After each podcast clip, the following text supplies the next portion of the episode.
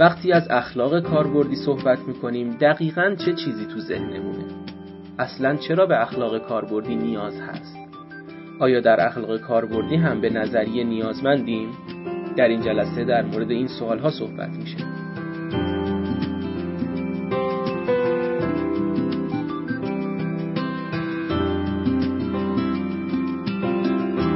به نام خدا.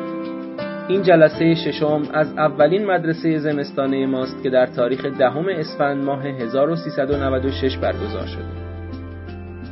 هدف مدرسه زمستانه ما که با عنوان مقدماتی در اخلاق پژوهی برگزار میشه اینه که علاقمندان با مباحث فلسفه اخلاق و اخلاق اسلامی آشنا بشن و در هر جلسه کلیات مباحث این رشته طوری بیان میشه که عموم مخاطبان بتونن از مباحث استفاده کنن. عنوان این نشست اخلاق کاربردی هست که حجت الاسلام و المسلمین دکتر سید حسن اسلامی این موضوع رو ارائه کردند. آقای اسلامی دوره دکترای کلام رو در دانشگاه قم گذروندن و دانش آموخته حوزه علمیه هستند. ایشون همکنون استاد فلسفه دین و فلسفه اخلاق در دانشگاه ادیان و مذاهب هستند و آثارشون عمدتا در حوزه اخلاق نقد، اخلاق زیستی، اخلاق محیط زیست و اخلاق پژوهش هست. از جمله آثار ایشون میشه به کتابهای دروغ مسلحت آمیز و شبیه سازی انسانی از دیدگاه آین کاتولیک و اسلام اشاره کرد.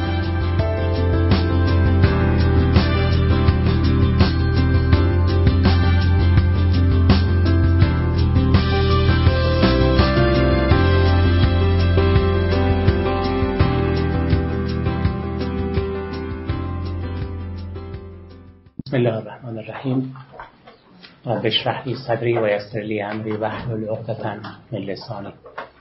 از دیدن چهره آشنا در اینجا خیلی خوشحال میشم و چه جمع مفصلی هم هست. خیلی خوشحالم دوباره می‌بینم خیلی از چهره برای من آشنا هست و آشنا میشم در آینده. در فرصتی که در اختیارم هست من سعی می‌کنم در باب اخلاق کاربردی چند سوال رو مطرح کنم و به اختصار درباره هر کدومش کمی توضیح بدم. یک. سرشت اخلاق کاربردی چیست؟ وقتی میگیم اخلاق کاربردی دقیقا چه چیزی در ذهن هست؟ دنبال تعریف نیستیم. دنبال فهم سرشت اخلاق کاربردی هست. دو. چرا به اخلاق کاربردی نیاز است؟ چه نیازی به اخلاق کاربردی داریم؟ سه. شیوه های استدلال در اخلاق کاربردی چیست؟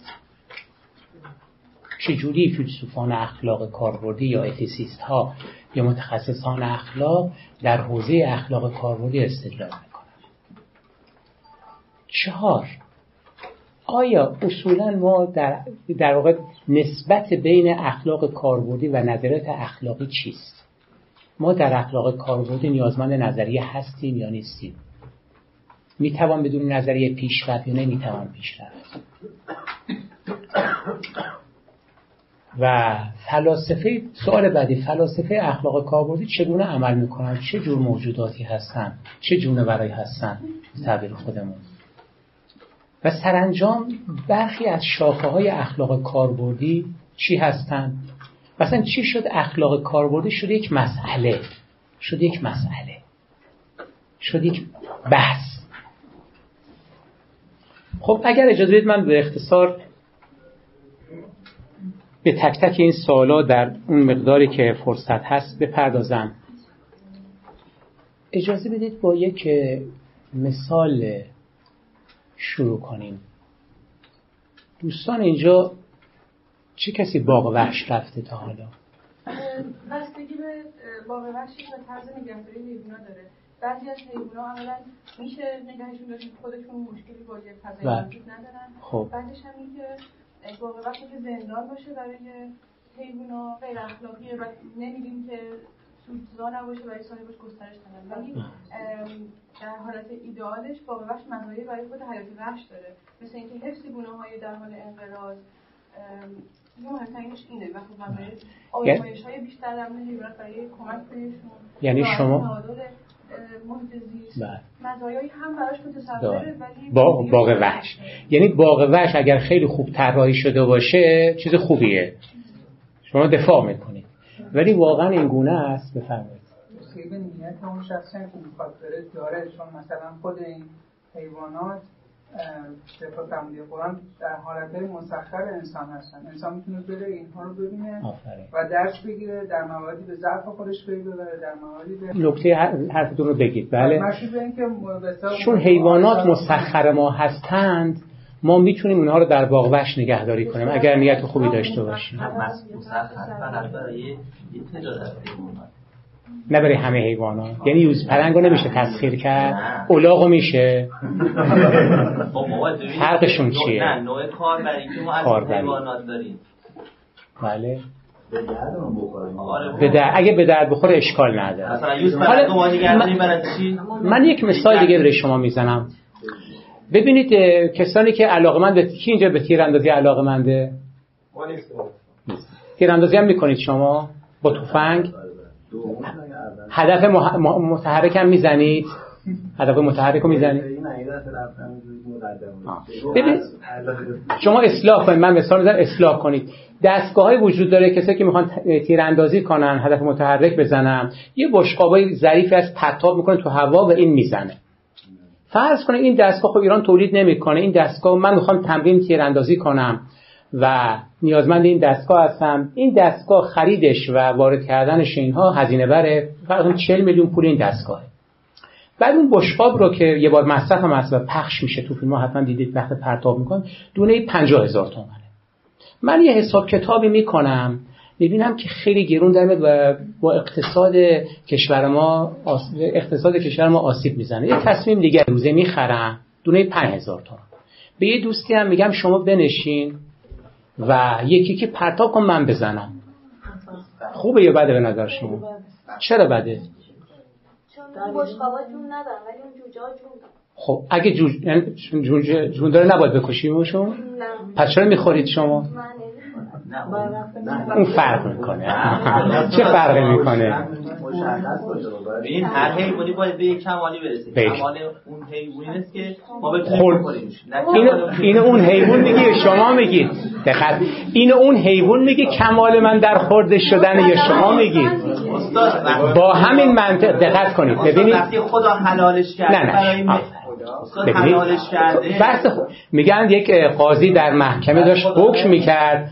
به یک کسی گفت که شاهدت گفت خدا. کسی گفت اسم کسی بیار که این قاضی بشناستش. شما کسی دیگه که من بشناسم. خدا رو بذارید فعلا تو پرانتز بفرمایید. خب به نظر من وقتی میدانه درد و رنجی داره که ما نسبت به اون موجود تحمیل می‌کنیم خب مثلا اون بشقابی که پرت می‌کنن اونها اون چیزی که پرت می‌کنن اون که درد و رنج نمی‌بینه. ولی اون جوجه خب درد و رنج خب ما یه آمپول بیهسی می‌زنیم به این جوجه بیهس میشه ما هیچ درد و رنج حس نمی‌کنه. زنده به درد چه اجازه‌ای داریم که این کار بکنیم؟ چرا نکنیم؟ چون می‌تونیم. چون زورمون می‌رسه. چون می‌تونیم. با همین منطق انگلستان در واقع هنگامی که به آسیا و به افریقا حمله می‌کنه میگه اینا وحوش هستن وحشی هستن که باید اونا رو متمدن کنیم. اصلا منطق استعمار منطق به کمال رساندن انسان وحشیه.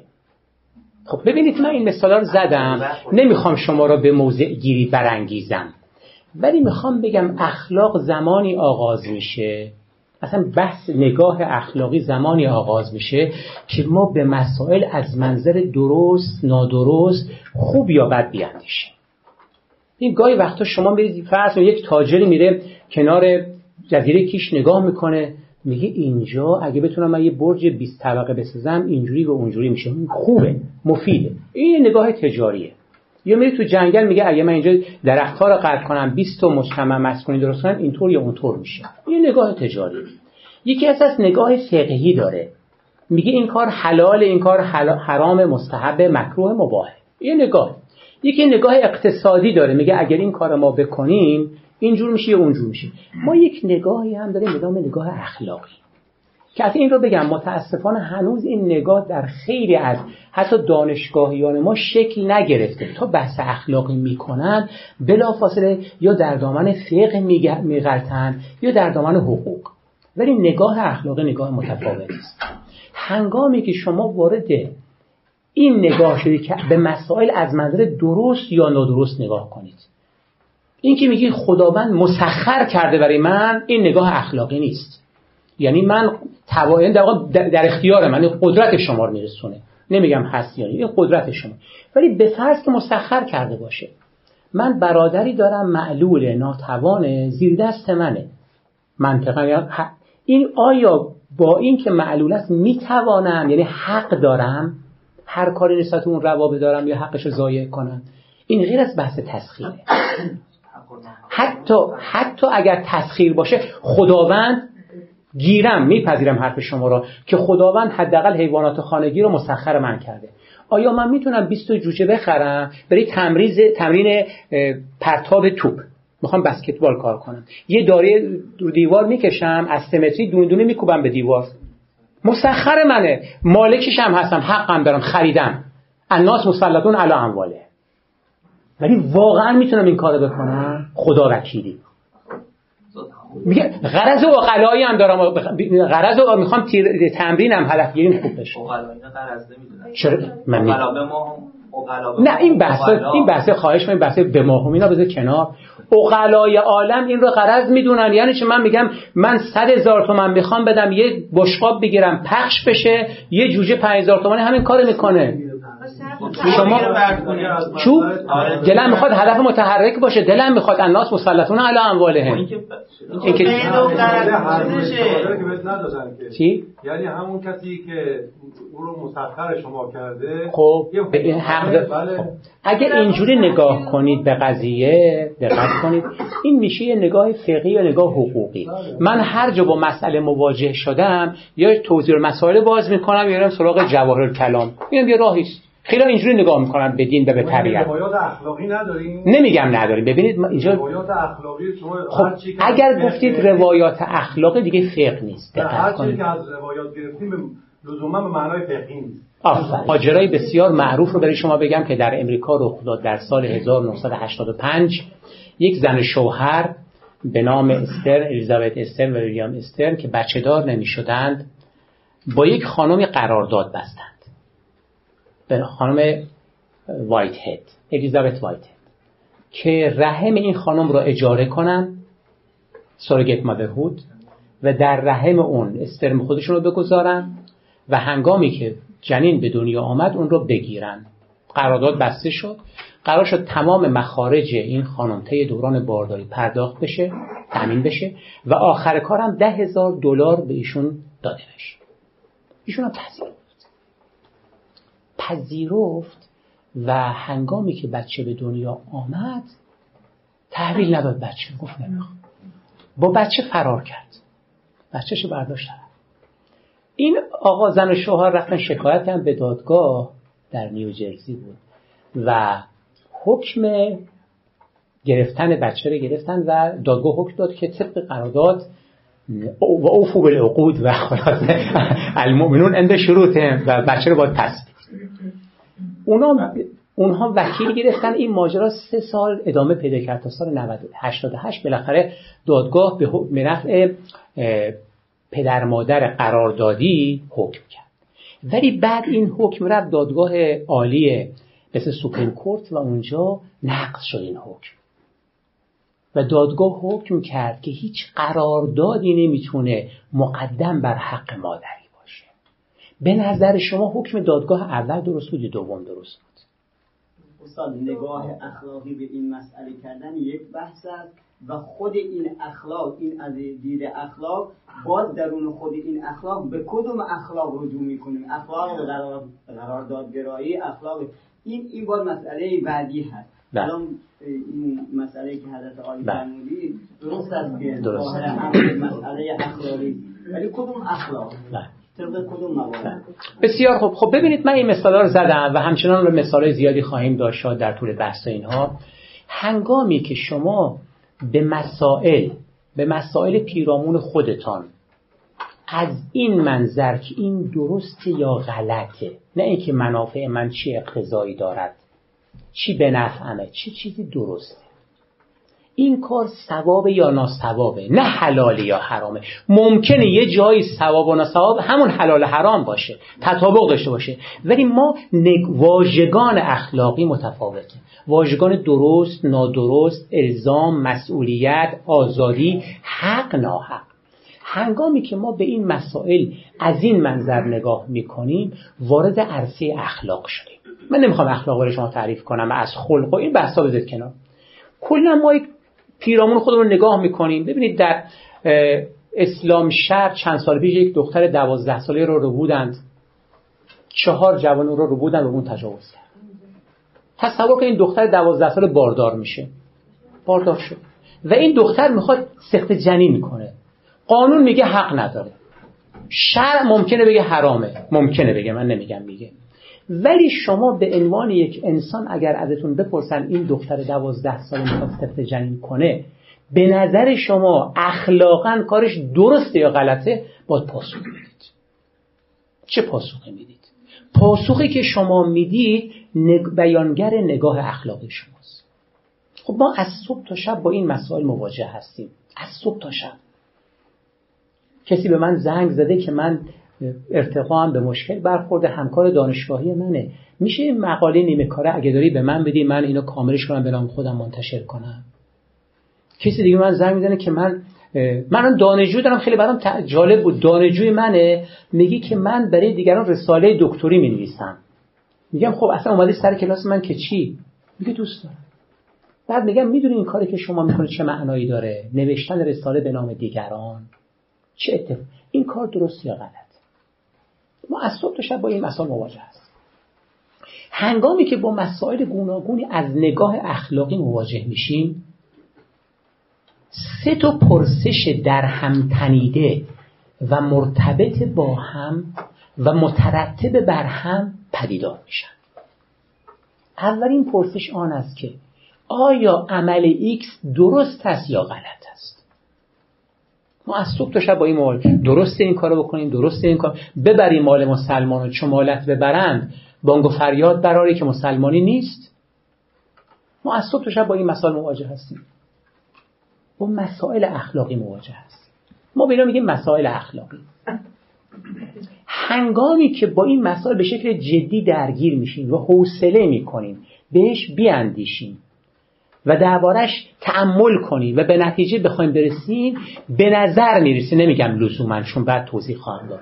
به نظر می‌رسه برای اینکه ما مسائل اخلاقیمون رو حل کنیم نیازمند معیار هستیم. یه معیاری هست در جوابهایی که به من دادید شما ناخواسته این نکته بود. شما گفتید خدا آنها را مسخر ما کرده شما گفتید که باید ببینیم کدوم اخلاق منظورمون اخلاق قراردادی یا غیر قراردادی شما گفتید درد و رنج در اونها وجود داره. شما گفتید ما حق نداریم این کارو بکنیم. اینجاست که پس از اینکه ما پرسیدیم آیا عمل X درست است یا غلط این سوال رو باید جواب بدهیم که معیار درستی عمل X یا هر عمل دیگری چیست. باید اینو جواب بدید.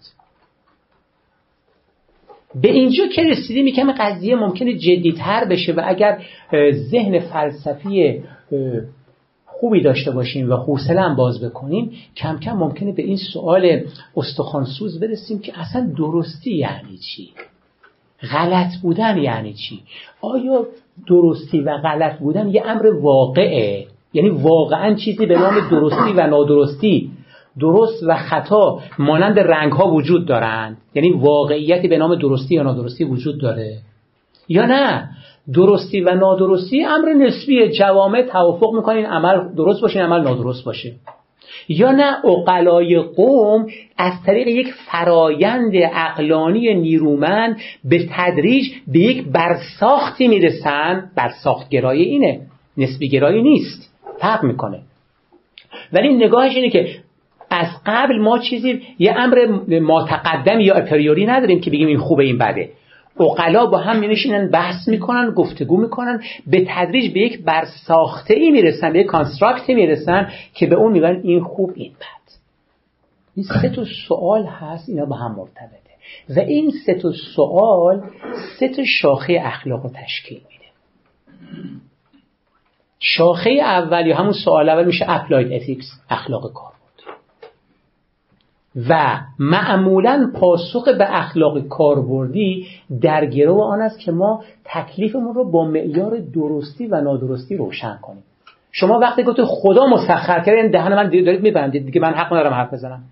میگم من احساس می‌کنم احساس می‌کنم که این عمل غلطه. میگه احساس تو بی ربطه. وقتی خداوند اجازه داده باشه تو چی هستی؟ تو کی هستی؟ بخوای نظر اگر اینو گفتی میشه همون حسن خوب شرعی.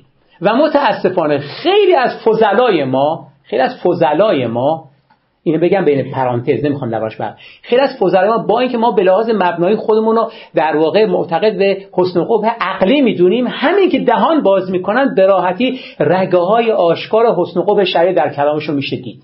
خدا گفته قرآن گفته. پس نه جدل نکنید پرانتز میگم. چون عقل ما ببینیم حد این همون حسن شرعیه. این بحث من در اون مقاله حسن خوب عقلی و شرعی از دیگه آخوند خراسانی بحث کردم اونجا ببینید. همین که بحث حدود عقل مشخص کنیم میگه خدمت شما که ارز کنن اشعار غیر از این می‌گفتن. اتفاق آدم خیلی با, با فهمی بودن. این فخر رازی و چند تا از اونها ابن قیم جوزیه.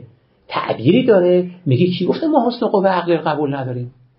میگه حسن قبه عقلی. یعنی اینکه انسان ها بتونن درباره درست و نادرست امور داوری کنند و فهمشون در این باره مانند فهم مانند زائقه انسان هاست. همونطور که زبان من شیرینی و ترشی تشخیص میده. گوش من صدای آرام و تند تشخیص میده. دست من نرمی و زبری رو تشخیص میده عقل من هم درست و نادرست تشخیص میده. کی گفته تشخیص نمیده؟ این ابن قیم جوزیه میگه. ما قبول داریم حسن قوه عقلی رو. فقط حرف ما آن است که آنچه را که عقل تشخیص می‌دهد به عنوان درست و نادرست ازش نمی‌توان نتیجه گرفت که خداوند نیز باید طبق این فهم من حکم کند. اشاره میگن ما یک تلقی بسیار از رد خارج شده ضعیف ناقصی از اشاعره داریم. تو میگیم اشاعره یاد ابوالحسن اشعری میافتیم. قرن پنجم به بعد اشاعره متفکرانی داشته و چنان این بحث رو تفکیک کردن. بعد به همین بحث حسن خوب که می‌رسن میگن حسن خوب سم این که تو متون اصولی ما هست از جمله اصول فقه که معانی حسن از حسن خوب سه تا معنا هست. این ریشه در آرا اونها داره اونها اول گفتن. مثلا ما سه نوع حسن قب داریم. یکی کمال و نقصه. یکی خدمت شما که ارز کنم ملائمت ملائمت و عدم ملائمت منافرت در با ملائمت یکی هم تقبیح و تحسینه. میگه این دوتا رو ما قطعا قبول داریم. همه انسانهای عالم دروغی رو بد می‌دونه. تو مثال دروغ رو می‌زنه. ولی بحث تق... تقبیه و تحسین میگن تا خداوند امری را حرام نکرده باشه و ما مکننا معذبین حتی نبعث رسولا تا چیزی رو نادرست اعلام نکرده باشه ما حق نداریم به استناد عقل خودمان بگویم این نادرسته. خب اشعاری این رو میگن خب ما هم همین رو میگیم. پس چرا ما میگیم ما معتزلی هستیم نه اشعری؟ ما عدلی هستیم نه؟ اینا گفتم بین پرانتز داشته باشید. خب ببینید ما سه سوال داریم. سوال اول ناظر به مسائل اخلاقی است. برای اینکه به این سوال جواب بدهیم نیازمند معیار هستیم. نظریه اخلاقی اینجا پدیدار میشه. قراردادگرایی فضیلتگرایی حقگرایی تکلیفگرایی تمام دیدگاه های اخلاقی و نظرات اخلاقی اینجا است که در واقع به این شاخه گفته میگن نورماتیو ethics. Theoretical ethics در برابر applied ethics. و هنگامی که ما به سرشت خوب و بد فکر می‌کنیم نه مصادیق آن نه معیارهای آن اون موقع وارد گوهر فلسفه اخلاق شده ایم و به نظرورزی در عرصه می‌پردازیم که به اون میگن متا اتیکس یا فرا اخلاق. این سه تا شاخه است که مرتبط با همه. و در واقع بحث ما در شاخه اول یعنی آن چیزی که پیرامون ماست. همون مسائل اخلاقی. گاهی وقتا میگن moral problems ethical problems. گاهی میگن applied ethics. گاهی میگن practical ethics. همه اینها به یک معناست.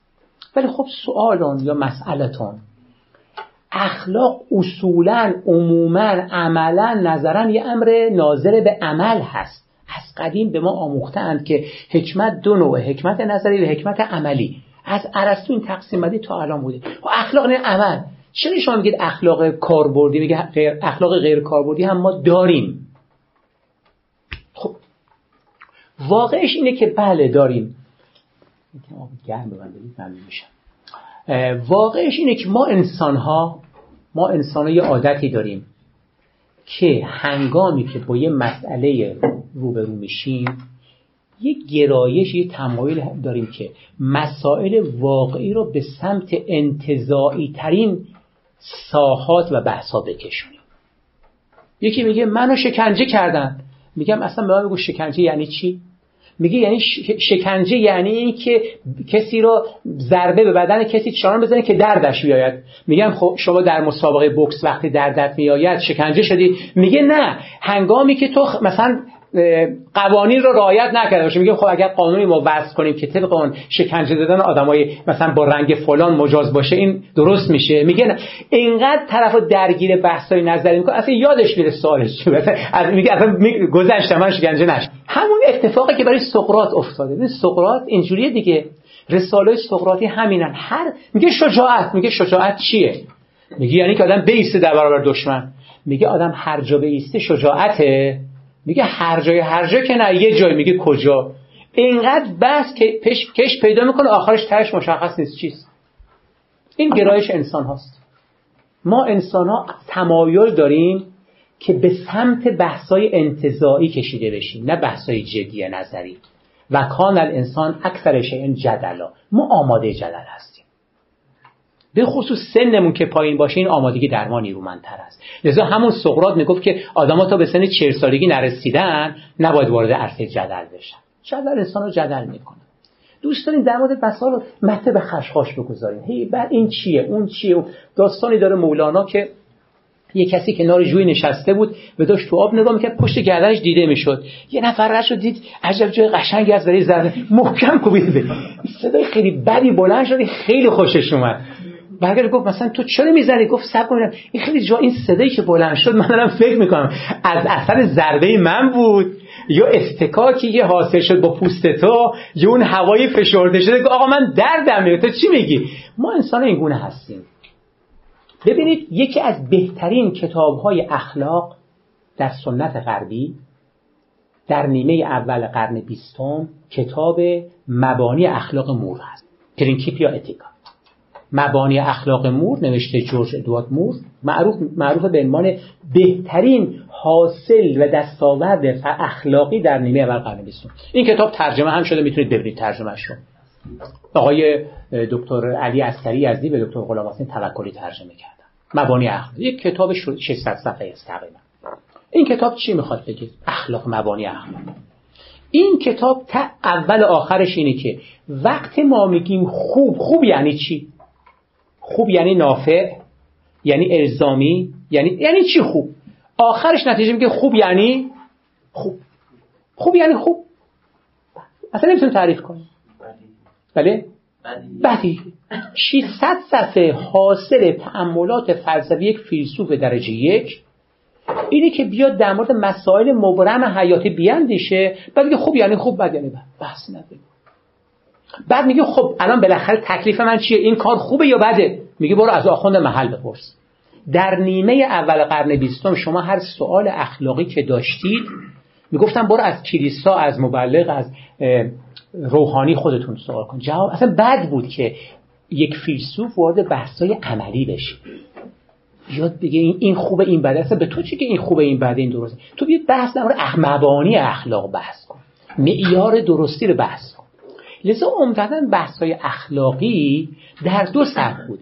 یا بحث در مورد سرشت خود و خوب و بد بود الزام و عدم الزام بود یا اینکه معیار خوبی و بدی چیست. این دو ساحت در اخلاق غنی بود نیرومند بود و گسترده بود. در قرن بیستم اتفاقاتی افتاد که من برخی از اونها رو بر می شمارم که اینها دست به دست هم دادن و یک عرصه رو گشودن به نام اخلاق کاربرد. یکی از این نمونه ها ماجرایی بود که یک روز یک خانم سیاپوس به نام روزا پارکس یک کارگر بود از سر کار برمیگرده سوار اتوبوس میشه. در, در ایالات جنوبی امریکا. در اون زمان در امریکا در ایالات جنوبی امریکا یک قانونی ما داریم به نام سگرگیشن قانون سگرگیشن قانون تبعیض نژادی نیست. قانون تفکیک نژادی هست تمایزه یعنی میگه جدا اما برابر. طبق این قانون سیاها حق نداشتن در جاهای عمومی در کنار سفیدها قرار بگیرن. و در اتوبوس هم جاهایی تعیین شده بود که سفیدها از سیاها متمایز باشن. این خانم روزاپاک سوار میشه میره جای سفیدها میشینه. حالا خسته بوده حواسش نبوده تعمد داشته والله عالم ما بعد راننده میگه بلند شو خانم اونم میگه نمیشه. دیگه خانم که وقت لج کنن دیگه چه اتفاقی میاد کار می‌کشه به پلیس و بازداشت و انگشتنگاری و اینها و خلاصه می‌کشه به دادگاه خبر به سیاهان دیگه می‌رسه. اونام اعتراض و این اتوبوس تحریم و این خطبه تحریم و کم کم این جنبش که آغاز میشه که بعدا معروف میشه به جنبش مدنی. civil movement جو. civil right movement جنبش حقوق مدنی که لیدر و رهبرشون هم مارتین لوتر کینگ بود. و می‌گیرن بازداشتش می‌کنن. و در زندان بعضی از کشیشا میگن موقع این کارها نیست و اون یه جوابیه میده و نامه میده. این نامه خیلی معروفه. نامه از بیرمنگام زندان بیرمنگام اسم زندانش رو فراموشن. نامه از زندان میده که معروف هست میگن انجیل جنبش مدنی سیاهان. و در اونجا این سوال مطرح می‌کنه. میگه هر قانونی مقدس نیست. آن قانونی مقدس است که عادلانه باشد. درسته قانون گفته سیاهان از سفیدا متمایز باشن. ولی این قانون بنیادش خطاست.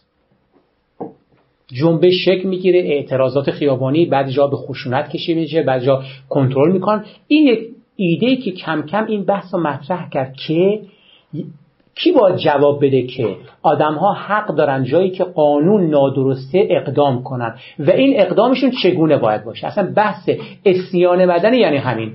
سیوی دیسوبیدینس در همین دوره ما شاهد جنگ ویتنام هست.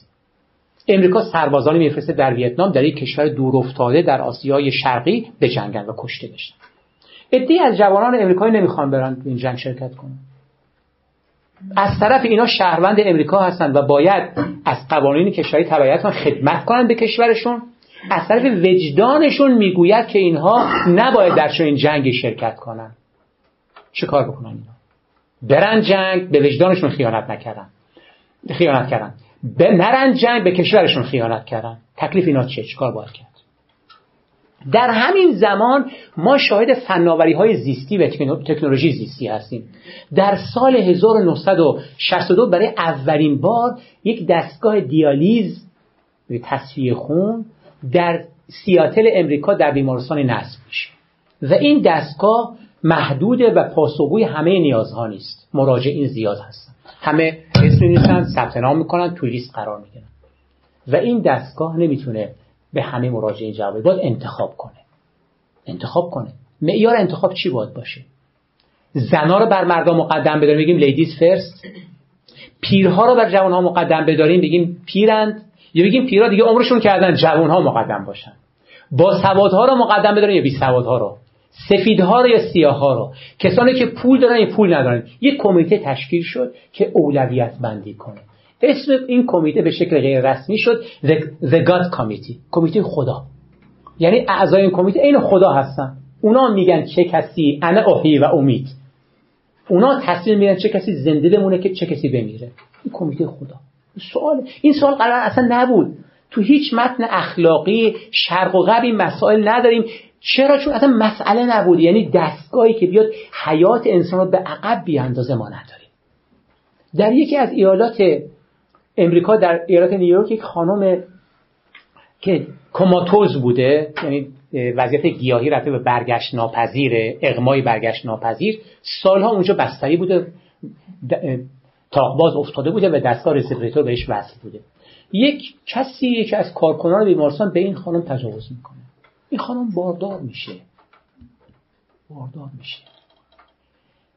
ادهی میگن که توهین به جسد این خانم شده و باید حتما سقل جنین صورت بگیره. ادهی میگن حیات انسان مقدمه و این جنین باز زنده بمونه. تعارضای اخلاقی اینجوری هستن جدیده اصلا در قلیم همچین چیزی نبوده. اصلا نبوده همچین چیزی. در جنگ جهانی دوم در طول دوران جنگ ما شاهد این بودیم که در آلمان نازی بر اسیران جنگی آزمایش های هولناکی صورت می گرفت که بعدها اخبارش منتشر شد. منتشر شد. و در اولین در محاکمات نورنبرگ در آلمان هشت پزشک به جرم جنایت علیه بشریت محاکمه و به دار آویخته شدند.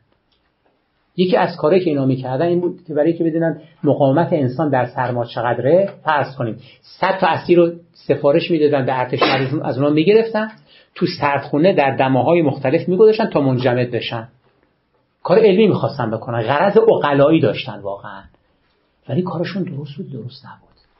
یک جنگنده امریکایی در ژاپن سقوط می‌کنه. هشت تا خدمه اون زنده به دام ژاپنی ها میفتن ژاپنی ها می‌برن تحویل دانشگاه میدن. دانشگاه توکیو این هشتا رو vivisection می‌کنن یعنی زنده شکافی می‌کنن. که این امریکایی‌ها چرا این اندامشون اینجوریه؟ آیا ضریب هوشیشون تابع مثلا وضع بدنشون هست یا نیست؟ این اتفاقات زیاد رخ داده. در انگلستان در امریکا در آلمان بسیاری از کسانی رو که دچار معلولیت های ذهنی بودن و سندروم داون داشتن اینها رو به شکل اجباری در همین ایران این کار می‌کردن. در همین دهه هفتاد. بسیاری از خانم هایی که فرزند چهارم یا پنجم رو زایمان می‌کردن گاهی وقتا در بیمارستان هنگام زایمان در حالی که این مادر بیهوش بود و خبر نداشت تخمدانش رو میبستن رحمش رو مثلا بالاخره دستگاه وازکتومی که نچی بشین توبکتومی توبکتومی فکر می‌کنم. به هر حال میبستن مجرای انتقال فالوب رو میبستن لوله فالوب رو میبستن. اون خبر نداشت. این مسائل و مسائلی از این دست کم کم مسائل زنده و عینی رو جدی کرد و این پرسش رو فراروی فیلسوفان قرار داد که خب حالا اینکه خوب بدیهی است یا قرار این به کنار. این عمل خاص درسته یا غلطه؟ اوایل فلاسفه به اکراه وارد این بحثا می‌شدن می‌گفتن تعیین موضوع شأن فقیه نیست. این همه ادبیات خودمون تعیین درست همین میگین درسته نه؟ این تعبیر جدیده. قدیم می‌گفتن تعیین مصداق شأن فقیه فلاسفه دانشگاه هم می‌گفتن کار ما ما تو دانشگاه کارو میگن برج آرچه میگن همین. آیرونی تاور. توی برج اینا نشستن اینا شأنشون اجل از آن می‌دانستن که به مسائل عینی اخلاقی رو بیارن. لذا اولین کسانی که در واقع راهگشای عرصه اخلاق کاربردی بودن فیلسوفان نبودن. مثلا آلدو لیوپولد که در واقع پدر اخلاق زیست محیطی محسوب میشه به اون سالنمای سند کانتی. دوستانی که من درس اخلاق زیست محیطی دارن یادشون هست یا نه؟ کسی من اخلاق زیست محیطی داشته اینجا یا نه؟ چی؟ ببینید این آدم معروف اصلا فیلسوف نبود جنگلبان بود جنگلبان بود. از جنگلبانی کشیده شد به تأملات فلسفی درباره محیط طبیعت. یا فلچر یک الهیدان بود یک کشیش بود جوزف فلچر به اخلاق موقعیتی که آقا ول این نظر پردازی ها رو ببین مسائل خاص اخلاقی رو چگونه حل کنی یک کشیش بود از عرصه کشیشی رفت. عده از پزشکی لذا جالبه که در عرصه اخلاق کاربردی شما شاهد تنوعی از آدما هستی که اینا بیسشون به معنی امروزی به امروزی بنیاد علمیشون فلسفه نیست. بعضی اخلاق بعضی فلسفه است بعضی الهیات بعضی پزشکی بعضی علوم پایه است بعضی علوم اجتماعی. از عرصه های یعنی آدمایی که ذهنشون گزیده می‌شد کم کم کشیده شدن به این حوزه و یواش یواش اخلاق کاربردی رو در دهه 60 و مشخصا در دهه 70 شکل دادن. در دهه 60 و 70 میلادی اولین درس اخلاق زیست محیطی در دنیا در سال 1000 972 برگزار شد. همون این رشته ما نداریم. رشته اخلاق زیست محیطی نداریم. ولی الان این رشته رو داریم. خب وقتی که این مسئله مطرح شد خب پس من سال اول رو فکر می‌کنم تا الان جواب دادم. سال دوم هم جواب دادم که ما امروزه با مسائل فراوانی مواجه هستیم که این مسائل دیگه به اون سبک سنتی قابل حل نیستن و نمی‌تونیم بگیم تعیین مصداق شعن فقیه نیست. ما الان فیلسوفانی داریم که در واقع بهشون میگن بیلیپر فلاسفرز. بیلیپر اون چیز پیجره هست که دیدید پزشکا اینجاشون دارن. تو بعض از بیمارستان ها و مراکز علمی اروپایی فیلسوفانی هستن که میشن بلیپر یه چیزی اینجاشون دارن. نه که اینجا دارن واقعا ولی منظوری که اینا آماده هستن که در موقع اورژانسی مداخله کنن. یه از فیلسوفان معروف اخلاق بگید استاد سینگر هست. این همین که که نیمه است وای هر. هر این آدم با پلیس را... با پلیس اداره راهنمایی انگلستان همکاری می‌کنه. تو تحقیقات ترافیکی کار می‌کنه. میگه فیلسوفی که نتونه مشکل ترافیک رو حل کنه خب فیلسوف نیست. فیلسوف در آسمان نباید زندگی کنه. در همین زمین و روی خاک باید قدم برداره و از اون دانشش استفاده کنه. این نگاه باعث شد که در واقع چیزی به نام اخلاق کاربردی شکل بگیره که عمدتا ناظر به مسائل عینی و کانکریت اخلاقی است آفرین آفرین. لذا بعضیا میگن اخلاق کاربردی شاخه از فلسفه کاربردیه. فلسفه کاربردی شاخه هایی داره. یکیش اخلاق کاربردیه. این دیدگاه هست ولی خب عمدتا وقتی میگن اخلاق اخلاق کاربردی که از شاخه اما در مورد کلام جدید کلام قدیم این تقسیم بندی تو ایران ما داریم جای دیگه دنیا ما نداریم. کلام کلام جدید قدیم نداره. حالا یه بشه یک سری مسائل آره بله بله به این معنا به این معنا که مسائل جدیدی پیش آمد که نیازمند راه حل های متفاوتی بود و کلام جدید شکل گرفت. و این تو ایرانه. در جای دیگه ما این را نداریم. خب در این رشته ما با مسائل مختلف مواجه مثل سخت جنین. ببین الان چیز قدیم اصلا تصورش تقریبا محال بود. الان ما دستگاه داریم سونوگرافی می‌کنن و این سونوگرافی در واقع از طریق صدا اینها اسکرین می‌کنه مشاهده می‌کنه وضعیت جنین رو. و این فرصت رو برای غربالگری ژنتیکی فراهم کرده. غربالگری ژنتیکی یعنی چه؟ یعنی این جنین ناقص الخلقه اگر به دنیا بیاد آسیب بزنه من اینا از اینجا سختش کنم سختش کنم من ناگهان من باردارم ناگهان متوجه شدم که باید برم غربال برم ببینم چک کنم. رفتم نگاه می‌کنم یک جنین ناقص الخلقه دفرمه در رحم من هست. پنج ماه هم هستم می‌تونم سخت کنم نمی‌تونم سخت کنم؟ فقها میگن نمیشه. غالب فقها میگن نمیشه. با این مسئله اصلا مواجه نیستن دیگه. اسر و حرج هم نه بحث نه بحث اسر نه حرج نه جان من در خطره. این جنین اگر به دنیا بیاد یک موجود مثلا میکروسفالی هست کله کوچیکی داره چی هست؟ مثلا ستون فقراتش اینجوریه. ایوایی که به هر حال امروزه بحث کردم. این امکان برای من هست که الان سختش کنم؟ آیا حق دارم این امکان به من چنین حقی میده یا نمیده؟ این قدیم مثلا مطرح نبوده. یعنی فناوری های زیستی تکنولوژی جدید که اومده خیلی روی این قضیه تاکید کرده. یا مثلا کلانتر خیلی بسای پزشکی فقط نگیم. ببینید یکی از بیماری که در کشور ما هست فرض کنیم بیماری ایدز.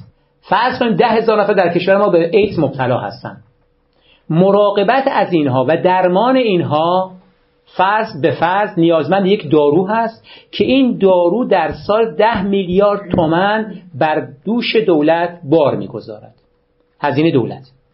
آیا برای درمان ده هزار بیمار ما مجاز هستیم ده میلیارد تومن هزینه کنیم؟ یا بریم این ده میلیارد تومن رو هزینه درمانی خیلی ساده تری کنیم که سالانه صد هزار نفر رو می‌کشه. اسهال رو درمان کنیم. فرض کنیم بعضی از این آنفرونزای مرغی رو درمان کنیم. نمی‌دونم تب گاوی رو درمان چیزی از این قبیل.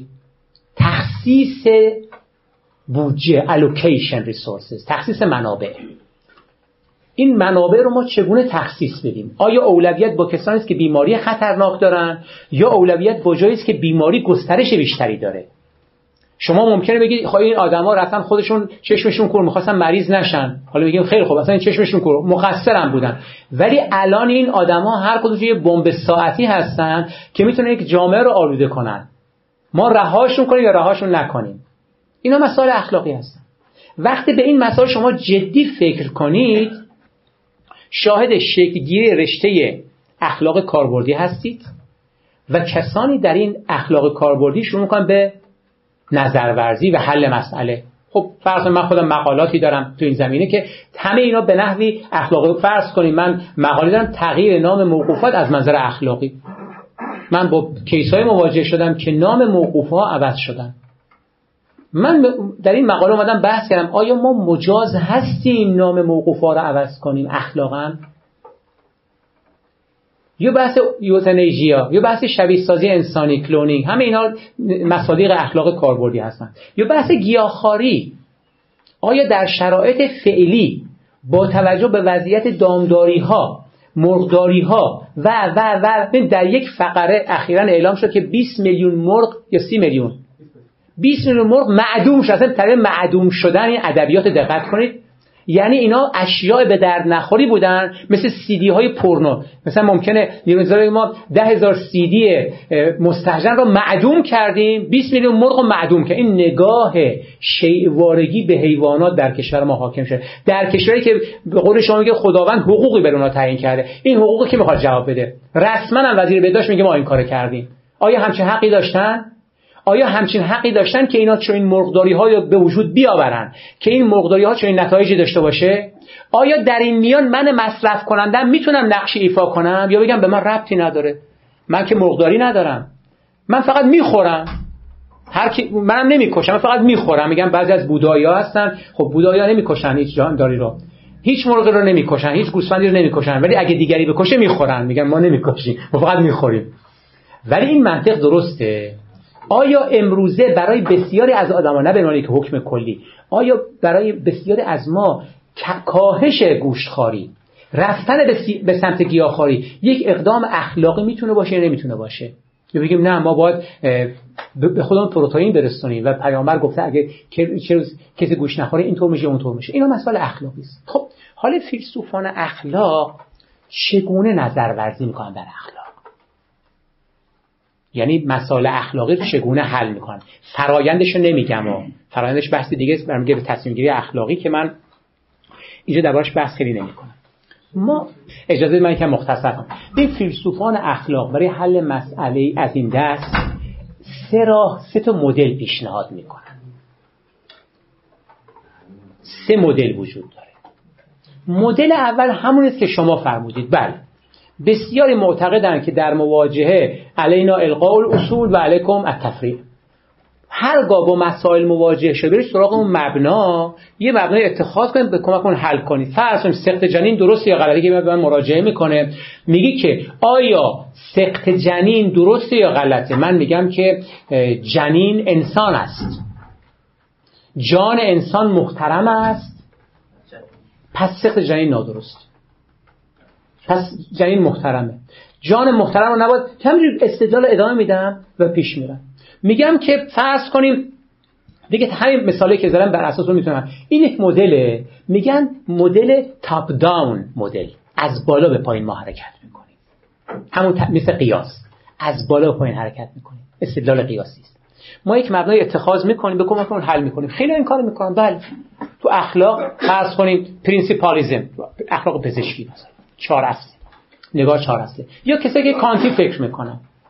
تام ریگن کانتی هست. کانتی فکر می‌کنه. The Case for Animal Rights. کتابی داره در مورد حقوق حیوانات. با نگاه کانتی میگه کانت گفته به هیچ موجودی به مسابه ابزار صرف نگاه نکن. حالا من یه رو حیوانات تطبیق میدم. فردا رو کامپیوتر فرق نمی‌کنه. مسائل مختلف. مسائل متنوع میشن ولی مبنا ثابت. این یک مبناست. خیلی موافقش هستن. یه دی به شدت باهاش مخالفن. به چه چرا؟ به چند دلیل. یکی این که خب رسیدیم به مبنا. کدوم مبنا درسته؟ به نظر شما پیامدگرایی آدم بهتر دنبال کنه کانت گرایی کانتی فکر کنه یا پیامدگرایانه؟ به سود فکر کنه یا به درستی فکر کنه؟ Good or right? این کتاب راست دیوید راست همینه. این تعارض نمیشه حلش کرد واقعا سخته. فرانکنا می‌خواد یه جوری حلش کنه دیگری می‌خواد حلش کنه. همین که شما وارد این بحث شدید ممکنه ناخواسته به چی برسه قضیه؟ به همون انتظار. یعنی سالها بحث کنیم. یک جمله خیلی قشنگی داره پوپر. میگه فرز... لاک جان لاک می‌خواست درباره اخلاق کتاب بنویسه. قرن 17 می‌خواست درباره اخلاق کتاب بنویسه. بعد فکر کرد خب وقتی من می‌خوام درباره اخلاق کتاب بنویسم باید مبانیشم روشن کنم. انسان روحش مجرد مجرد نیست اراده داره نداره اختیار داره نداره تاثیر جامعه بر فرد چقدره طبیعت یا تتبع این بحثا میگه گفت خیلی خوب سراغ مقدمات رفت درباره سرشت بشر اینها. بعد پوپر میگه میگه 300 ساله که فلسفه انگلیسی هنوز در مقدمات مانده. این خطر وجود داره که من و شما وقتی تو بحث مبنا پیش اومد ناخواسته بریم پنج سال بریم مطالعه می‌کنیم که حالا ما چه مبنای اتخاذ کنیم؟ فقط چون میریم آخر میگیم چون ندیدن حقیقت راه افسانه زدن. به هیچ جا نمی‌رسیم. دو شما هر موضوعی می‌خواد انتخاب کنید. این نکته مهمه. پس یک مدل میگه از بالا به پایین سراغ مبانی میریم اتخاذ مبنا می‌کنیم یه مکتبی رو می‌گیریم سراغ مسائل میریم.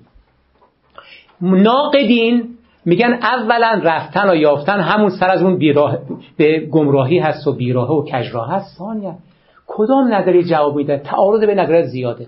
سالسن بسیاری از این مکاتب اخلاقی به یه جایی که می‌رسن قفل می‌کنن. خود کانت در زمان خود خودش یک خانم که از مریدانش بود در اتریش زندگی می‌کرد یک معزل برخورده بود که کانت میگه باید راست بگی و این راست گفت و به مشکل برخورده بود. بعد نامنگاری هاش وجود داره. الان که می‌خونیم خون گریه می‌کنه آدم. چقدر در میگه کانت به من بگو. تو معبود منی. به من بگو چه کار کنم. کانت میگه باید طبق اصول عمل کنی. میگه بگو این جزئیات اینا رو به من نگو. من همه کارات رو خوندم. به من بگو اینجا من چه کار کنم. خلاصه اینکه معتقدم بسیار از نظر اخلاقی جواب نمیدن. بنابراین یک دیدگاه این رو رها می‌کنیم. دیدگاه دومی وجود داره. مدل دومی داره که درست در برابر دیدگاه نخست. و میگه اصلا ما کاری به مبانی نداریم خانم. ما مستقیم سراغ مسئله میریم. خود مسئله رو می‌گیریم یواش یواش می‌بینیم به کجا می‌رسیم. بالاخره به این میگن داون تاپ مدل از پایین به بالا. دقت کنید اولا اولا دقت کنید ما متاسفانه خیلی از بحث‌های اخلاقی رو من زیاد دیدم. جست گریخته میشنویم یاد می‌گیریم و بعد میآموزیم. هیچ این از من هیچ تکلیف گرایی نیست که نتیجه گرا نباشه. اصلا محال این حرف. مگه میشه یک آدم درباره اخلاق بیاندیشه بگه من کاری اصلا به نتیجه ندارم؟ حتی کانت اینو نگفته. این بحث خیلی ظریفتر از این حرفا هست.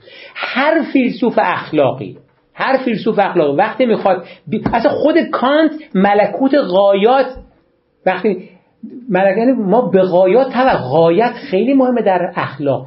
نو اون که فرق نتیجه گرا و پیامدگرا اگر بخوایم و تکلیف اگر بخوایم بگیم به اینه که اگر اگر فرض بر این باشد که ما فقط یک سنجه داشته باشیم برای داوری درباره نادرستی و نادرستی و درستی یا نادرستی اخلاق اون سنجه چیست؟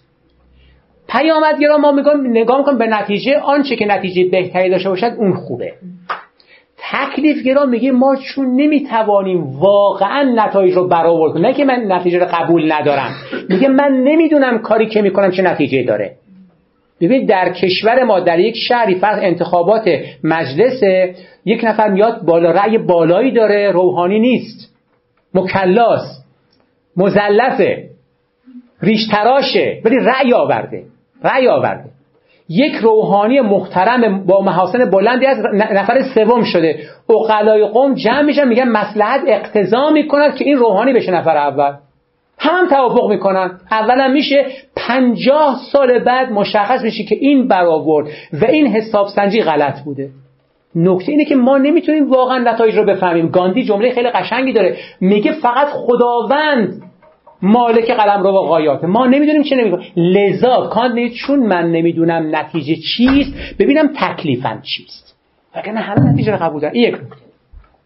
نکته دومی که بگیم اخلاق کاربردی حل نمی‌کنن این که خیلی حرف بدیه. اگر ما مسائل حل کنه اصلا نیاز به مسائل معرفی کنه نیاز به اخلاق کاربردی نداریم تو جامعه شناسی. شما جامعه شناسی تو اقتصاد معضل بیکاری تو اقتصاد از تو جامعه شناسی. نگاه خاصی است. تا به این نگاه نرسیم و من بعیدم می‌دونم در این جلسه بتونم جا بندازم. من یک تجربه داشتم تو یکی از این درس ها یک جو کارگاه در یک ترم داشتم درس اخلاق کاربردی و هم, هم طلبه بودن. بعد دوستانم اینجا هستن. فکر می‌کنم 6 7 جلسه طول کشید تا به اینا بگم اخلاق کاربردی فقه نیست. بعضی تصورش این بود که ما از فقه شروع می‌کنیم مسائل از اخلاق کاربردی می‌گیریم بعد خودمون حلش می‌کنیم. با همون مبانی فقهی. تا این حد نگاه این این دیگه اخلاق کاربردی نیست. نمیگم درسته نمیگم غلطه ولی اخلاق کاربردی نیست. خب داشته باشیم مدل اول گیرم کسی قبول داشته باشه. خب فبها اگر کسی قبول نداشته باشه مدل دوم مطرح میشه. که این مدل میگه ما کاری به نظریه اصلا نداریم. ما از جزئیات و مسائل شروع می‌کنیم میریم جلو حل می‌کنیم. هر مسئله یه جور حل می‌کنیم. به این میگن گاهی وقتا situational ethics اخلاق موقعیتی. جوزف فلچر. گاهی وقتا بهش میگن casuistry یعنی مسئله نگاه کردن به قضایا. پرونده پرونده پیش رفتن. یک شعاری هست در پزشکی میگن every patient is a patient. هر بیمار یک بیماره. یعنی هیچ وقت بیمار رو به هم قیاس نکنید. مقایسه نکنید هر بیمار یک کیس خاصی است. این دیدگاه مشکلات زیادی داره. یه جایی جواب میده یه جایی جواب نمیده. اولین مشکلش اینه که در نهایت ما هر مسئله سراغش بریم با یک پیشفرزای اخلاقی و یک سری هنجارا خواهد بود. یک مدل سومی وجود داره که بیشتر در آراء رالز نهفته است. جان رالز در اون کتاب نظریه عدالتش تعبیر رو ابداع می‌کنه به کار می‌بره به نام رفلکتیو اکویلیبریوم تعمل تعادلی. میگه ببینید ما در مواجهه با مسائل اخلاقی بیاییم از داوری های جا افتاده و شناخته شده حرکت کنیم. شهودات اخلاقی. این مثال, مثال اول بحث من برگردید. همه شما وقتی گفتم جوجه می‌زنن به دیوار مخالفت کردید. ممکن ممکنه دلیل مخالفتتون قانع کننده نباشه. گفتی جون داره گفتم خب میخورمش. خوردنش که اشکال نداره. اگه جون داره خوردنش هم باید اشکال داشته باشه. ولی همه میپذیریم که زدن جوجه به دیوار یه جاش مشکل داره. اگر شما ببینید یه آدم درشت اندام 100 کیلویی توی خیابون داره راه میره داره مسیر خودش میره. دو تا بچه چهار ساله دارن اونجا خاک بازی می‌کنن. این میاد بهشون لگد می‌زنه و بعد میره اعتراض می‌کنه حداقل قلبا. حس می‌کنه یه اتفاق بدی افتاده. اصلا نه کاری به کانت دارید نه پیامدی اصلا تکلیف و اینا نیست. حس می‌کنه این کار غلطه غلطه. ولی من می‌پرسم چرا غلطه؟ چرا غلطه؟ درگیرتون می‌کنن. شما مجبوری برید سراغ تجربه خودتون مشاهده خودتون تعالیم خودتون. یواش یواش با یک تقلا و تکاپو کم کم می‌رسیم به یک نوع نظر اخلاقی. که البته این نظر اخلاقی مبتنی بر یک نوع انسجام یک نوع تعادله یک نوع یک دستی است. این خیلی مهمه که قضاوت اخلاقی ما با یکسان باشه. تعارض تناقض دوگانگی همون قاعده زرین. آنچه بر خود نمیپسندی بر دیگری پسند یعنی همین. اولین شرط این کار اینه که ما در قضاوت اخلاقیمون دوگانه رفتار نکنیم. دو معیار دوگانه نداشته باشیم یک بام و دو هوا نباشیم. این یک بام و دو هوا در عمیقترین لایه های آمیانه و سنتی و قصه ها و مطل ها و داستان های ما وجود داره. این یک بام و دو هوا یک داستانی داره که شعرش هم از قربون برم خدا رو یک بام و دو هوا رو. این برگرده به اینکه حتی انسان های آمی و درس ناخونده هم می‌فهمن در قضاوت اخلاقشون نباید دوگانه رفتار کرد. اگر گربه گناه داره بزنیش بکشیش سگم گناه داره بزنی بکشیش چه فرقی می‌کنه؟ مگر اینکه یه دلیلی بیارید؟ این سه تا شیوه برای حل مسائل اخلاقی است که توجه به اونها در واقع بسیار اساس انتخاب با خودتون هر یک از این دیدگاه ها یک قوتی داره یه ضعف اینجاست که سوالی که در ذهن خیلی از شما بوده مطرح هم کردید ممکنه به شکل جدی خودش نشون بده. آیا ما در اخلاق کاربردی نیازمند نظریه اخلاقی هستیم یا نیستیم؟ یعنی من می‌تونم فیلسوف اخلاقی یعنی اتیسیست باشم متخصص اخلاق کاربردی باشم. ولی اصلا بگم من نه کانت قبول دارم نه میل قبول دارم نه ارسطو رو قبول دارم. میشه یا نمیشه؟ عموما میگن نمیشه. عموما میگن نمیشه. یعنی سرشت قضاوت اخلاقی و حل مسائل اخلاقی مستلزم تعمل در مسائلی است. یکی از اونها معیارهاست و خود به خود ما رو به نظریه میکشونه خواه ناخواه ما رو به نظریات میکشونه نمی‌تونید شما یعنی همه که شما وارد عرصه اخلاق شدید بعد از مدتی ناخواسته یا کانتی فکر می‌کنید. یا عرص من خودم زمان کانتی فکر می‌کنم به شدت کانتی فکر الان کانتی فکر نمی‌کنم. بیشتر فضیلت گرا فکر می‌کنم. در این حال از منطق کانت هم بهره می‌گیرم. ادهی میگن نه اصلا ما نیاز به نظریه نداریم. آنتی تیوریستن اینا. مثلا اسم رسما میگن آنتی ما اصلا ضد نظریه هستیم. ما می‌خوایم عمل کنیم. می‌خوایم مسائل واقعی را حل کنیم. ما قضایای فرضی و فرض کن در یک از این مثال قدیم میخوندیم که مثلا یا میشنیدیم که در بیابانی هستی در چهار فرسنگ در چهار فرسنگ در چهار فرسنگ مس هست خاک نیست آب نیست داره نماز قضا میشه. حکم نماز چی میشه؟ اصلا مثلا ذهن آدم سالم نباید به این سمت ها بره. به تعبیر عربا فقه الافترابی معنی نداره. ما با واقعیت سر این آنتی تیوریست اگر شما آنتی تیوریستید اگر قرار باشه ما نظریه داشته باشیم این سوال مطرح میشه که خب حالا کدام نظریه کدام نظریه در اخلاق کابلی بهتره؟ من به نظر شما برم پیامدگرا بشم یا نتیجه گرا بشم؟ فیلسوفان اخلاق قبل از اینکه به شما مستقیما فتوا بدن که برو اینو انجام بده الاحوت فلان است اینها این کارو نمی‌کنن. میگن که ببینید ما به شما چند تا معیار میدیم. شما بر اساس اون برید نظریه مقبول رو انتخاب کنید. اولین اولین معیاری که پیشنهاد می‌کنم وضوح مفاهیمه. یعنی هر نظریه اخلاقی که مفاهیم درش روشن باشه. پیامدگرا میگه فرض کنیم نتیجه یا میگه منفعت یوتیلیتی. یوتیلیتی دقیقا یعنی چی؟ درس خوندن دانش آموختن منفعت یا پول در آوردن منفعت؟ یوتیلیتی یعنی چی؟ ضرر نزدن. ضرر نزدن یعنی چی؟ به میزانی که یک دیدگاه اخلاقی مفاهیمش رو بهتر و دقیقتر تعریف می‌کنه این نظریه بهتره. لذا سراغ نظریات که مفاهیمشون پیچیده هستن. مثلا پست مدرنیسم ما نمی‌دونیم واقعا با مفاهیم چه کار می‌کنن. سراغ این نباید رفت. دو سازگاری منطقی و عدم تعارض درونی.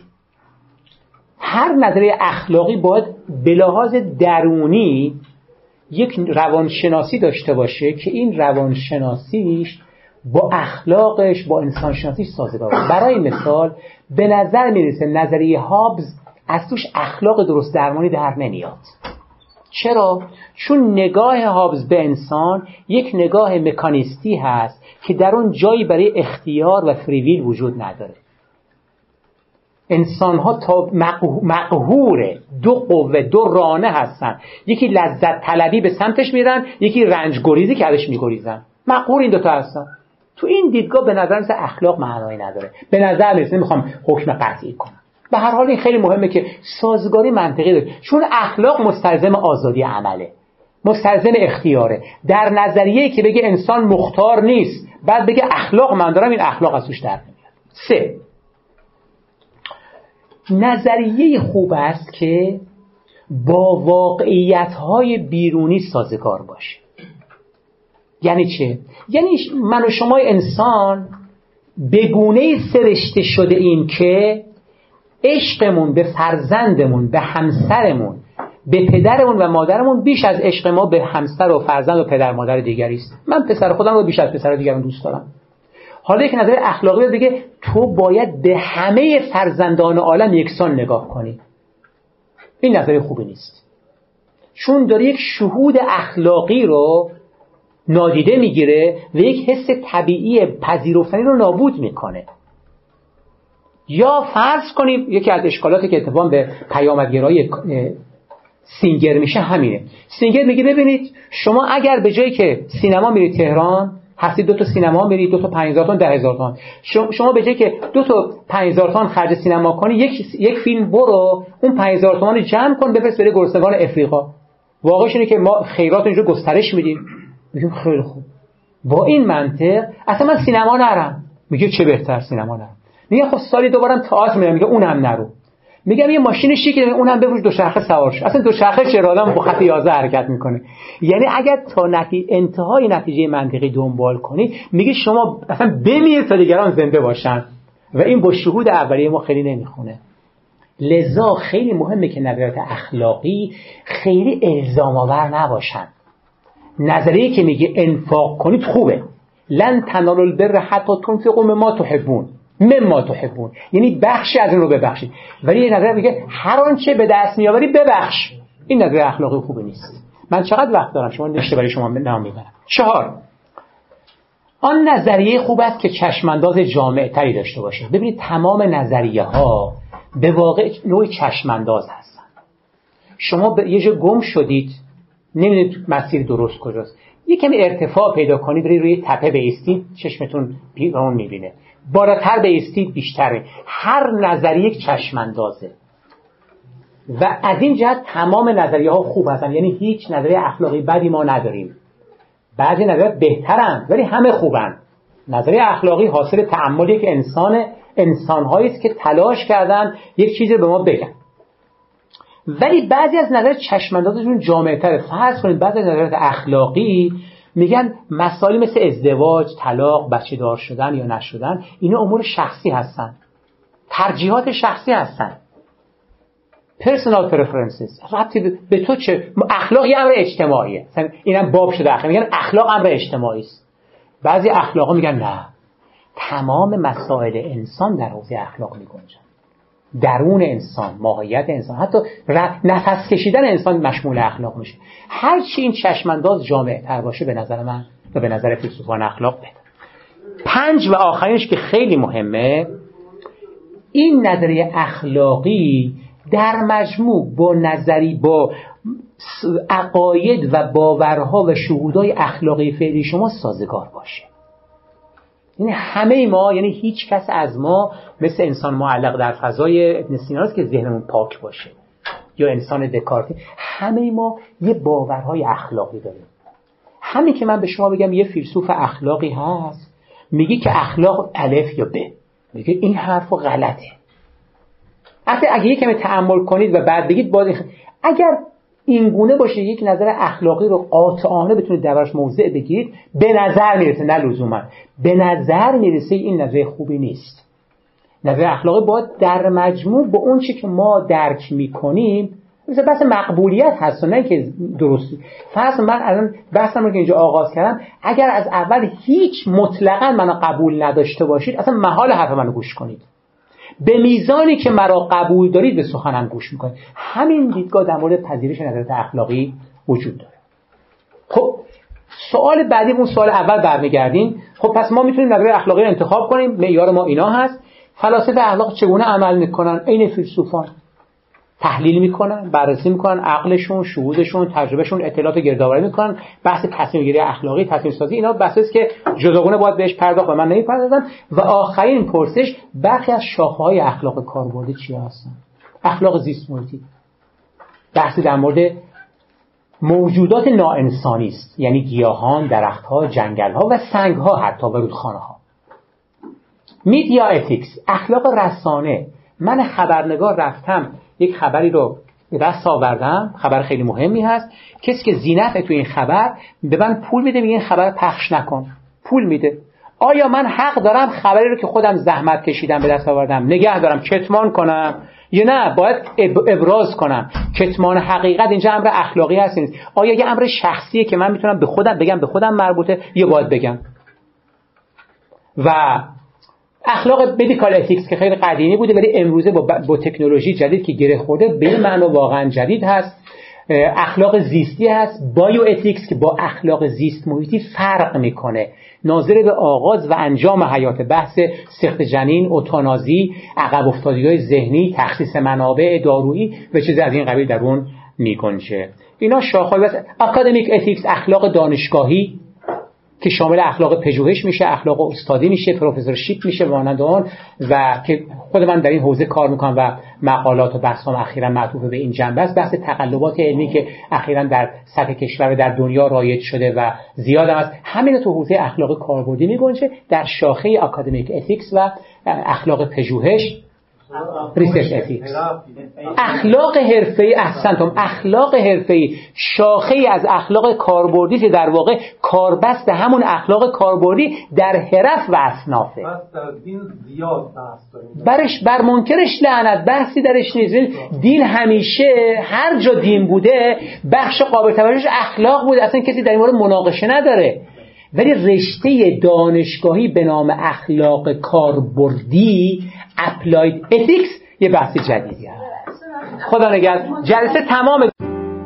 چیزی که شنیدید گزارشی شنیداری از یکی از برنامه های خانه اخلاق پژوهان جوان بود. مجموعه ما یک مجموعه غیر انتفاعی و مردم نهاده که از سال 94 تا کنون تلاش می‌کنه مباحث اخلاق رو در فضای نظری و عملی که تا حدودی کمرنگ شده هم تا اندازه احیا کنه و هم در قدمهای بعدی رشد و اعتلا بده. سعیمون بر این بوده که بتونیم منظرهای متفاوتی رو که در این مباحث وجود داره روایت کنیم کارگاه ها، نشست ها و درس های اخلاق متعددی رو در شاخه های مختلفی مثل فرا اخلاق، اخلاق هنجاری، اخلاق کاربردی و اخلاق اسلامی به کمک اساتید خوبمون برگزار کردیم و به یاری خدا این روند ادامه خواهد داشت. اگر دوست داشتید با مجموعه ما آشنا بشید آدرس سایت ما ethicshouse.ir هست. می‌تونید اسم مؤسسه یعنی خانه اخلاق پژوهان جوان رو هم گوگل کنید. به اضافه این که می‌تونید ما رو در تلگرام، اینستاگرام، توییتر و آپارات با همین عبارت جستجو و پیدا کنید. رایگان بخشی در ساحت دانش از روز اول خط مشی مجموعه ما بوده و امیدواریم که با حمایت شما این روند ادامه پیدا کنه. اولین درخواست ما از شما اینه که اگر اشکالاتی دیدید چه در خود برنامه ها و چه در همین فایل های صوتی از کنارش رد نشید و حتما به ما منتقل کنید تا اصلاحش کنیم یا اگر پیشنهادی دارید مثلا استادی رو می‌شناسید که به نظرتون قابل استفاده میاد به ما معرفی کنید. اگر حس می‌کنید سرفصلی در این حوزه هست که لازمه بهش پرداخته بشه حتما ما رو در جریان بذارید. این کار رو می‌تونید از طریق ادمین کانال تلگرام یا لینک های دیگه ارتباطی که در سایت هست انجام بدید. همچنین از طریق لینک حمایت مالی در سایت خانه اخلاق می‌تونید پشتیبان ادامه یافتن این مسیر باشید. ممنون از محبت شما و خدا نگهدار.